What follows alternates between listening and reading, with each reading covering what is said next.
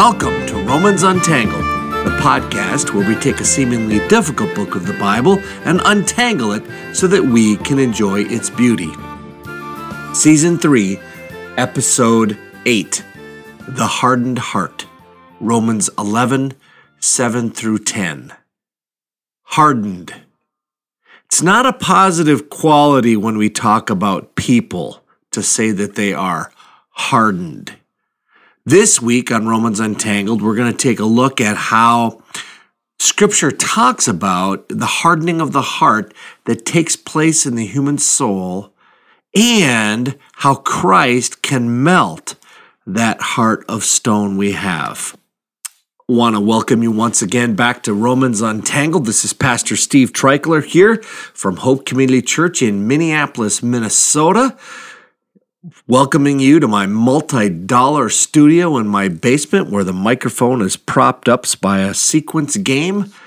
We're glad to be back. Hey, I uh, if you're a frequenter of the show and you've been uh, podcasting us week by week, and I know a lot of you are binging this, and so you wait for the whole season to come out. But if you're not, I apologize for last week we were unable to get an episode out, and that is because um, on Saturday previous to when I normally uh, record these messages on Mondays, a week before they come out, my mom had a fall. My mom's name's Ruth, and uh, she fell. She's 86 years old, and and she fell, and so uh, she's from Hibbing, Minnesota. She still lives in the home I grew up in, but she was transported to uh, Duluth, Minnesota, where the hospitals are able to handle some of the trauma. She hit her head. It's uh, looking very good. Uh, think the prognosis is great. She had to have a little surgery to help with a little bit of the trauma that her head uh, in, endured, but uh, she's doing well. And uh, I would appreciate just prayers for her. Her name is Ruth, Ruth Treichler. Uh, you know, uh, if you're a parent, uh, you never stop being a parent. And my mom, although she's 86, uh, she's still my mama, and she still treats me as such. And so, uh, just prayers out to my mama. She's on the she's on the recovery, but uh, would just appreciate more prayer for her. And I'll kind of keep you updated as things go on. But things are are looking good. Hey, if you if you're from Minnesota here, you know that winter came here in a matter of 24 hours. In fact, the the newscasts were talking about some of the the the largest temperature swing we had in 40 years. Went from uh, 76 degrees on November 2nd down to around 20 something a, a few days later. So uh, it has been uh, quite the ride up here in Minnesota. Winter came very quickly and, and early this year. You know, one of the things we're doing on this season of Romans Untangled is we're talking about uh, people from church history. I want to talk to you about faithful followers of Jesus who've had an impact on the entire world for Christ in spite of their flaws, and they all have them. This week is no exception. Uh, we last week we talked about uh, Katie Lutheran Luther, excuse me, uh, Martin Luther's wife, uh, just a delightful character. I love her. She's fantastic. And this week I want to talk about a contemporary of theirs. It is uh, John Calvin. Now, some of you are very familiar with John Calvin. He's obviously the founder of Calvinism. If if that's something uh, that you're uh, ascribed to. I know in many ways I do. I think that John Calvin has had a huge influence on not only the areas of church, but also theology and politics, uh, believe it or not. And so this week I want to look at uh, the person of John Calvin. Uh, Calvin is the name of my youngest son. I named him after three particular people uh, was John Calvin, of course, this person, but also after uh, the uh, the baseball player Cal Ripken, who I just thought was a fantastic baseball player. My son absolutely loves baseball, and then also after Calvin and Hobbes, if you're familiar with that. Amazing cartoon. Uh, I know it, it uh, no longer is being written out there, but uh, just a phenomenal cartoon. And it is based off the philosopher John Calvin. That's where the name for Calvin and Hobbes comes from. So Calvin, of course, was a philosopher. Let's go back and talk about him. He's in the time of the Reformation. It's during this period of of uh, of church history that this takes place. He's born in 1509 in France, and his father is a rel. You know, in those times, fathers kind of dictated their son's vocation and what he was supposed to do. And his father says, "I want you to go into the." Uh, the ministry. And so in the up until the mid 1920 or 1520s, excuse me, Calvin followed that process. He went to school for that. He became a scholar. He spoke excellent Latin. He was a philosopher and he was starting to study theology in Paris. But in the middle of that, his father changes his mind and says that he should go into law. And so he moves over to the University of New Orleans and he starts going into law, something that he doesn't have a passion for. And while he's there for those years, he starts to study humanism. And that's a big thing at this time. The Renaissance is taking off at the same time that the Reformation is taking off, and they are definitely linked. If you ever get a chance to study this, it, it's a great little, uh, uh, beautiful little historical study to look at how the Renaissance and the Reformation touch each other with both a theological and kind of a, a political, but also a philosophical way of understanding people that is not bound by some of the ways they were being taught before. And so in this, he learns all kinds of things about uh, uh, Greek Greek classics. Uh, he starts to to look into philosophy with uh, Plato and Aristotle, and and in this whole thing, he's opening his mind to new things, and the Reformation comes his way and he starts to read Martin Luther, and his life is turned upside down. Quoting Luther, he says, He, that means God, tamed, tamed to teachableness a mind too stubborn for its years, for I was strongly devoted to the superstitions of the papacy that nothing less could draw me from the strengths of mire. And so, this mere taste of true godliness that I received set me on fire with such a desire to progress that I pursued the rest of my studies more coolly, although I did not give up on them altogether. In other words, even though he was still in college, he majored on God, is what he's saying. I just read and learned and sought after God, even though he was studying to be a lawyer. And in the midst of all that, his life gets just gets just completely turned around. And when he's marked as being a Lutheran, which is kind of the Protestant, or you're a you're a person who's not Catholic, you you've shifted away from that. He uh, is persecuted then when he's in Paris, and he seeks refuge in Basel. And there, while he's in Basel, he writes this book that was to affect Western history as much as really, honestly, any other book could. And the book is simply called The Institutes of the Christian Religion. And the point was that he was trying to write something for the French people that were getting influenced by the Reformation and had a whole bunch of questions about who was God, what were the sacraments, what did it mean to be saved? What did it mean to have a faith in Jesus Christ? How are we free? What's Christian liberty mean? And what does it mean to be a person in the world, but also involved in, in politics or in political government? And so in 1536, at the, at the very old age of 27 years, John Calvin writes this first edition of the Institute of of Christian religion, and it starts to take absolutely off. And he starts to revise it over the years.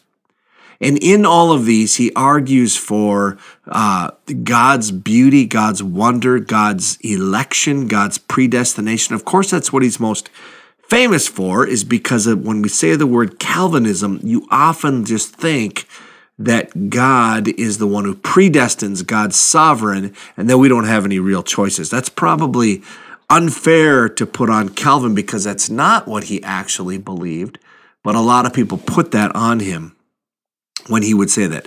What Calvin was basically trying to say is God is in control, complete control over all these things, and that he also, in, in addition to that, he argued for what he called the indefectibility of grace. In other words, that grace will never be withdrawn from those who come to faith. That this was a, a an attempt for Calvin to give people real peace. That, and he, he quotes this, he, he has a quote here. He says, He will obtain an unwavering hope of final perseverance, as it is called if he reckons himself a member of him who is beyond hazard of falling away. In other words, he was trying to say, You have security in Jesus Christ because of what he's done. And so uh, Calvin becomes kind of a player, almost, he's a contemporary of Luther, but he's a little bit after him. He's born after him, so he lasts a little bit longer. And he starts to write books. He's more of a scholar than Luther. Uh, he his personality, you know, I obviously never met the gentleman, but from all my reading and having been a person who has been very influenced by him, I would say that I'm not very attracted to his personality. He was he was an intellect. He was a person who he was an intellectual. He was a person who kind of, you know, kind of stood off to the side and and and maybe had kind of snarky things to say. He came across as kind of a cold person where Luther just was this warm individual. You'd want to hang out with Luther. I don't really think you'd want to hang out with John Calvin. He had some real close friends, but just very few. And outside of that, you, you probably felt maybe even perhaps judged.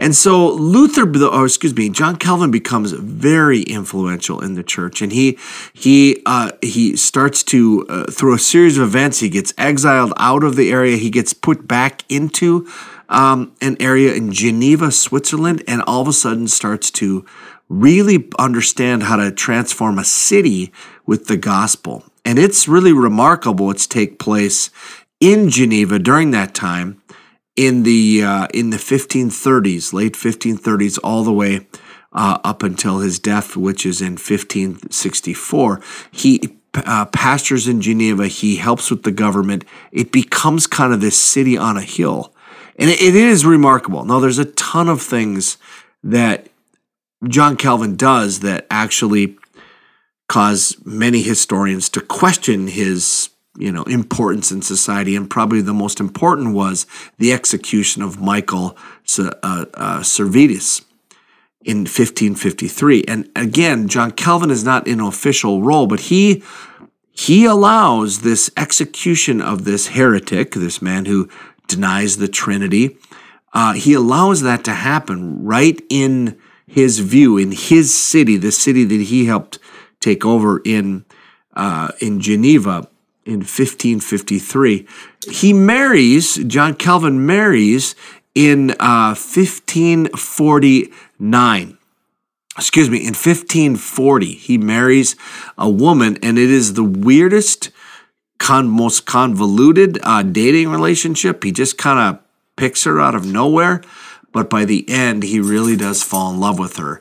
And although she is a widow of someone, she has two children from that previous marriage.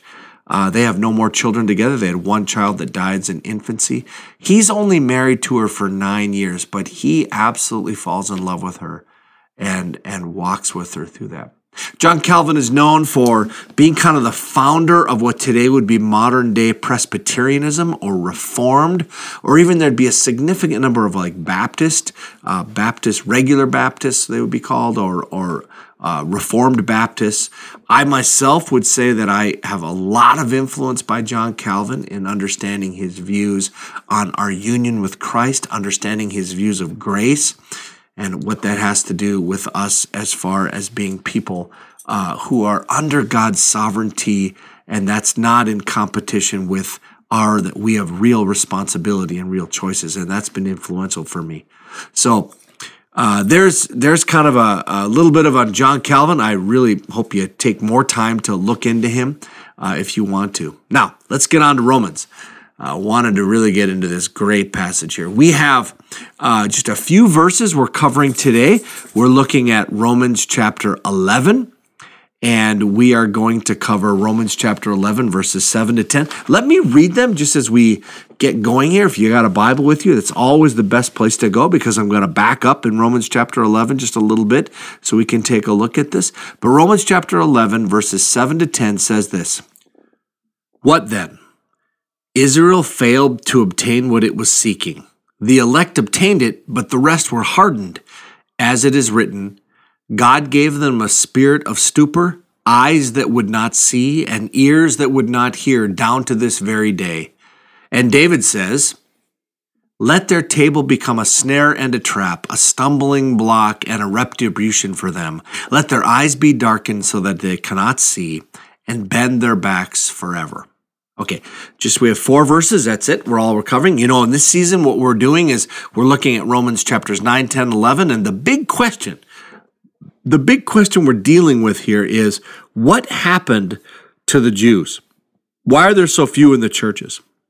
And and what Paul's doing here is he's trying to explain a couple things. The big question is is did the word of God fail? Did God blow it? Did God promise one thing? That didn't work and so he went to a plan B. And Paul's answer to that is no way. That's not what happened. Okay? He is really going after this. Not as though the word of God failed. That's in chapter 9. That's a huge piece to the puzzle as we look at uh, Romans 9 6. It's not as though the word of God had failed. That's big in what Paul is trying to say. And he's trying to explain what it is. And he talks about the sovereignty of God, that God's in control of all this, and also human responsibility, that people are also rejecting him. And yet God remains uh, has a remnant for himself. And that's what we talked about last week. Romans chapter 11, verses 1 to 6. And you just, I just want to look at a couple verses here. The first thing is Romans chapter 11, 1. And he says, I ask then, did God reject his people? By no means. And he gives a reason for that. The first reason is, hey, I'm an Israelite, and so therefore that just denies the whole thing right away because saying if God rejected all these people, then no Israelites would be in, and I am. That's one of them. But secondly, he also says, Hey, I also have a remnant of people that are always mine. And he goes back to the, the Elijah story where he says, There's still uh, 7,000 who have not bowed the knee to bowed the knee to Baal. So God knows what he's doing. He always uh, pres- uh, preserves people for himself. And then it says in verse 5 and 6 So too at the present time there is a remnant chosen by grace. And if by grace, then it cannot be based on works. If it were, grace would no longer be grace. And so to understand the idea of grace that is God's giving his mercy it is saying that this comes from God. It's a gift, okay? It's not what we're earning and what we deserve, okay? That's huge as we look into this, where even though Israel seeks to become right with God, they're not okay with God. Why? Because they sought after it as if it were by works and not by grace. That's kind of a summary of where we've been so far. Now, here we get into this word it, it, this word is hardened. It says, the elect obtained it, but the rest were hardened. Now, this is by far one of the most difficult things in all of theology to understand. Is this idea of what does it mean to be hardened and who does the hardening?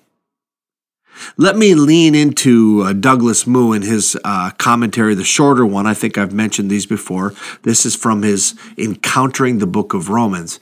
He says this He says, Perhaps even more controversial is the dark side of election. God, uh, election meaning God's predestination, God's hardening of people. To be sure, Paul does not claim explicitly in this passage that God hardens people. He simply asserts that they were hardened. That's verse 7.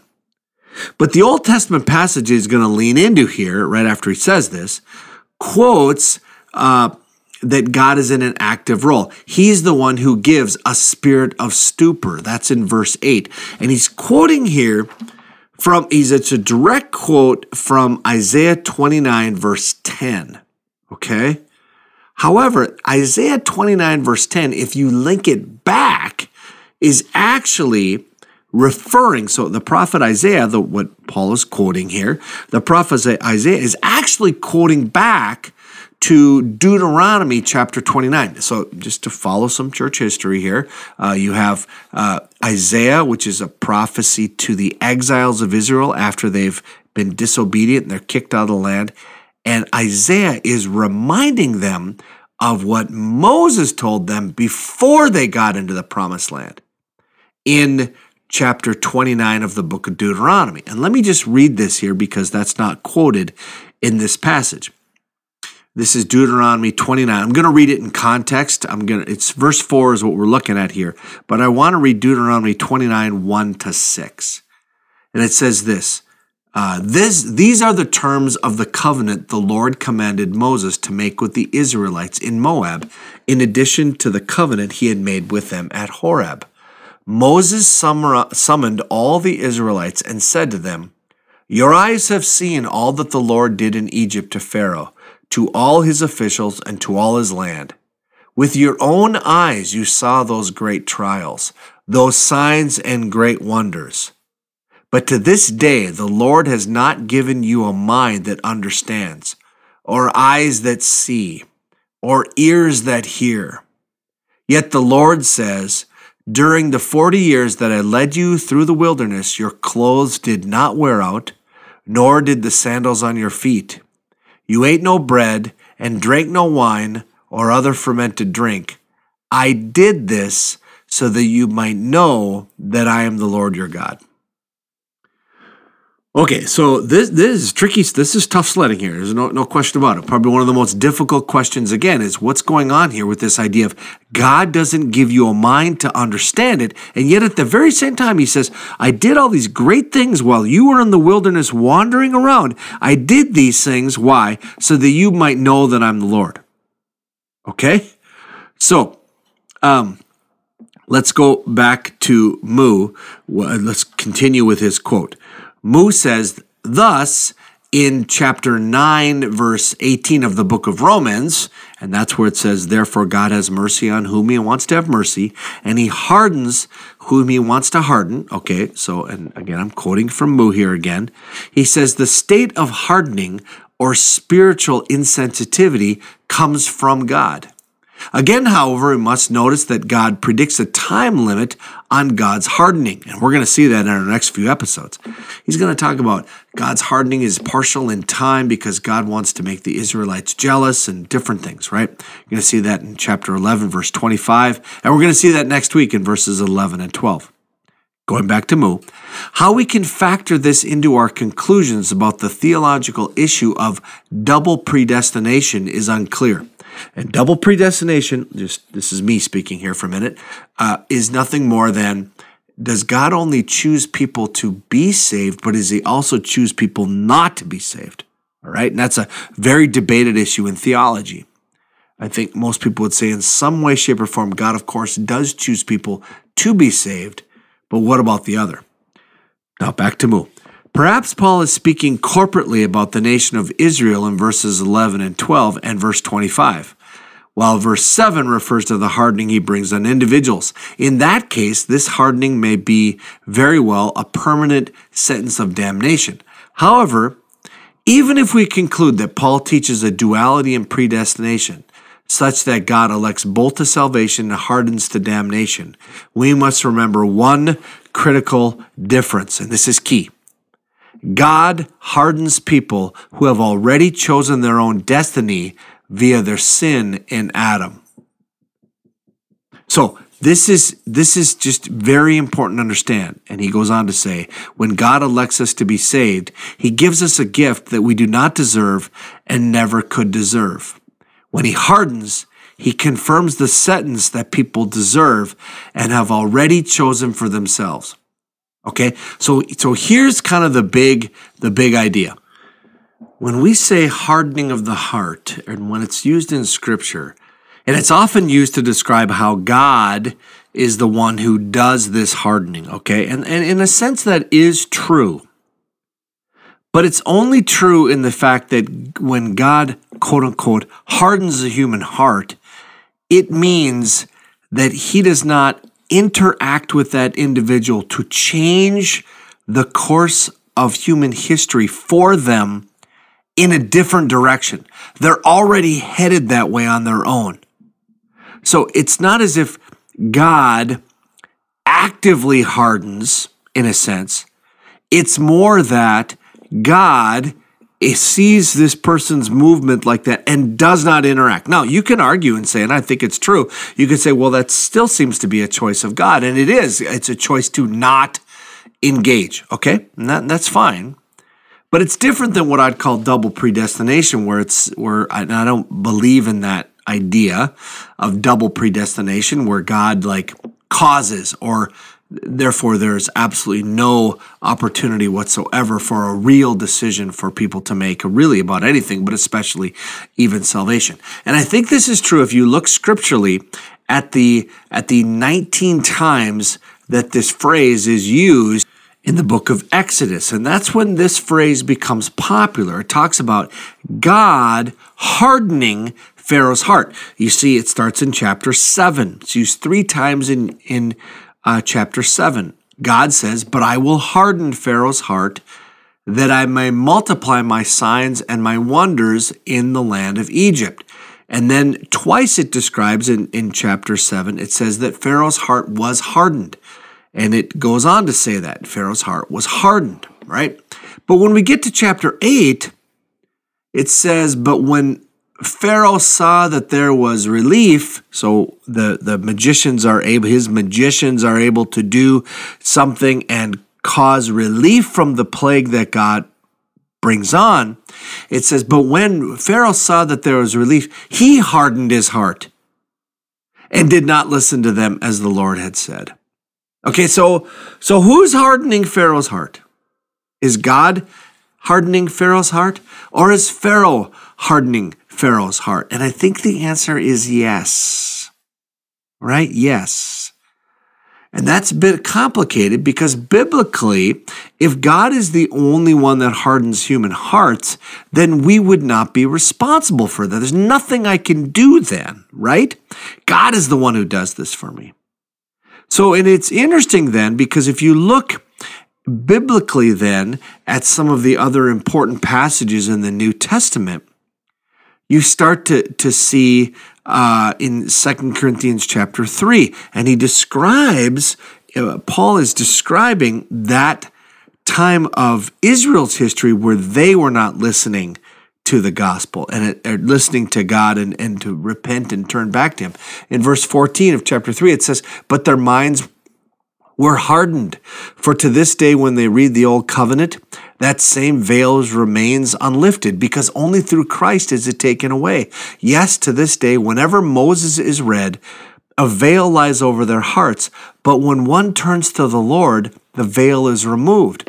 In other words, that there's a hardening that happens because the human heart is bent upon self justification, self seeking after uh, our own righteousness apart from God. And therefore, unless God intervenes in a unique way and opens our eyes to this, you won't see this.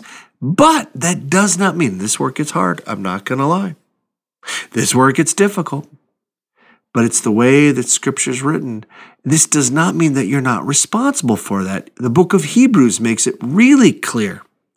In Hebrews chapter 3, he quotes from the, the author of Hebrews, quotes, and he says, Therefore, as the Holy Spirit says, and then he's going to quote right here from Psalm 95, where it says this Today, if you hear his voice, do not harden your hearts as you did in the rebellion on the day of testing in the wilderness, where your fathers put me to the test and saw my works for forty years. Therefore, I was provoked with that generation and said, They will always go astray in their heart. They have not known my ways, and I swore in my wrath, They shall not enter my rest. And then the author of Hebrews says this Take care, brothers lest there be in any of you an evil, unbelieving heart leading you to fall away from the living God. But exhort one another every day, as long as it is called today, that none of you may be hardened by the deceitfulness of sin. You see that there? So there's a hardening that's happening, and you can harden yourself in rebellion against God. And yet, and, and you could say, well, God has to open your eyes. And that's true. But also, the author of Hebrews is saying here, take care that that's not the case. And then the answer is that to be involved with other people who exhort and encourage one another, as long as it's called today, which is every day, so that I will not be hardened by the deceitfulness of sin. So, in other words, uh, it is it is also my responsibility to not be hardened. You cannot be hardened by sin you can open your heart up. And yet, of course, at the same time, this is a spiritual act of God. And so if you're if you're saying, God, I want my heart not to be hardened, God, would you open my heart not to be hardened? Both are true at the same time. And my favorite quote on this is from Charles Spurgeon. And he says this the same sun which melts wax hardens clay. Let me say that again. The same sun which melts wax hardens clay, and the same gospel which melts some persons to repentance hardens others in their sins. It is our responsibility to not do that. And yet, God is the one. And so, God gets the praise even in our own softening of our hearts. And it's something we owe God to do. And that's what the Apostle Paul is getting after in this passage in the book of Romans. He's saying that the people of Israel have hardened their hearts. They have hardened their hearts to the message of the gospel, they've hardened their hearts to following Him. And yes, this is going to be something that they are responsible for. And yes, you could say, God is the one who hasn't turned them. Yes, that's also very true. But that's never an excuse. Never excuse in the Bible, never excuse today. So, friends, let me, like the author of the book of Hebrews, ask you Is your heart getting hard towards God? Is your heart getting hard towards following Him? Is, is there something that's starting to chip away, or and say this this sun of the gospel is shining and it could melt your heart, melt the wax, as Spurgeon says, or is it hardening the clay of your heart?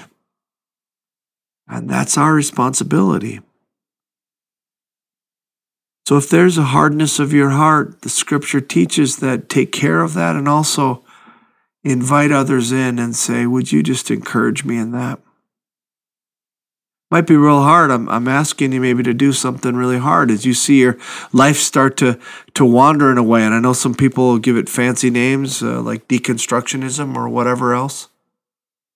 And some of that's very legit. There's real questions that need to be answered, and that's that's great. But something slips in there where it goes from doubt to unbelief to hardness. And God, would you just open our hearts? Would you just, by the power of your spirit, would you just change us? And you may need to talk to some people in your life and say, I'm getting hardened by sin. I'm getting hardened by deception. And I'm asking you today to maybe look at this passage and look at others and say, wow, man, that, that scares me. I don't want that to happen to me. I don't want to be that kind of person. May the Lord Jesus Christ, the gospel of Jesus Christ, the power of the Holy Spirit in your life melt your heart and not cause it to become hardened like clay when the sun hits it. Thanks for joining us this week on Romans Untangled. Next time, we're going to pick it up right there in uh, chapter 11, in verse 11, and we're going to start to say, hey, wait a minute, did they fall so far? Did the Israelites so far fall so far that they can't even possibly come back? And Paul is saying, not a chance. There's still the invitation for them. Thanks for joining us this week. We'll see you next week on Romans Untangled.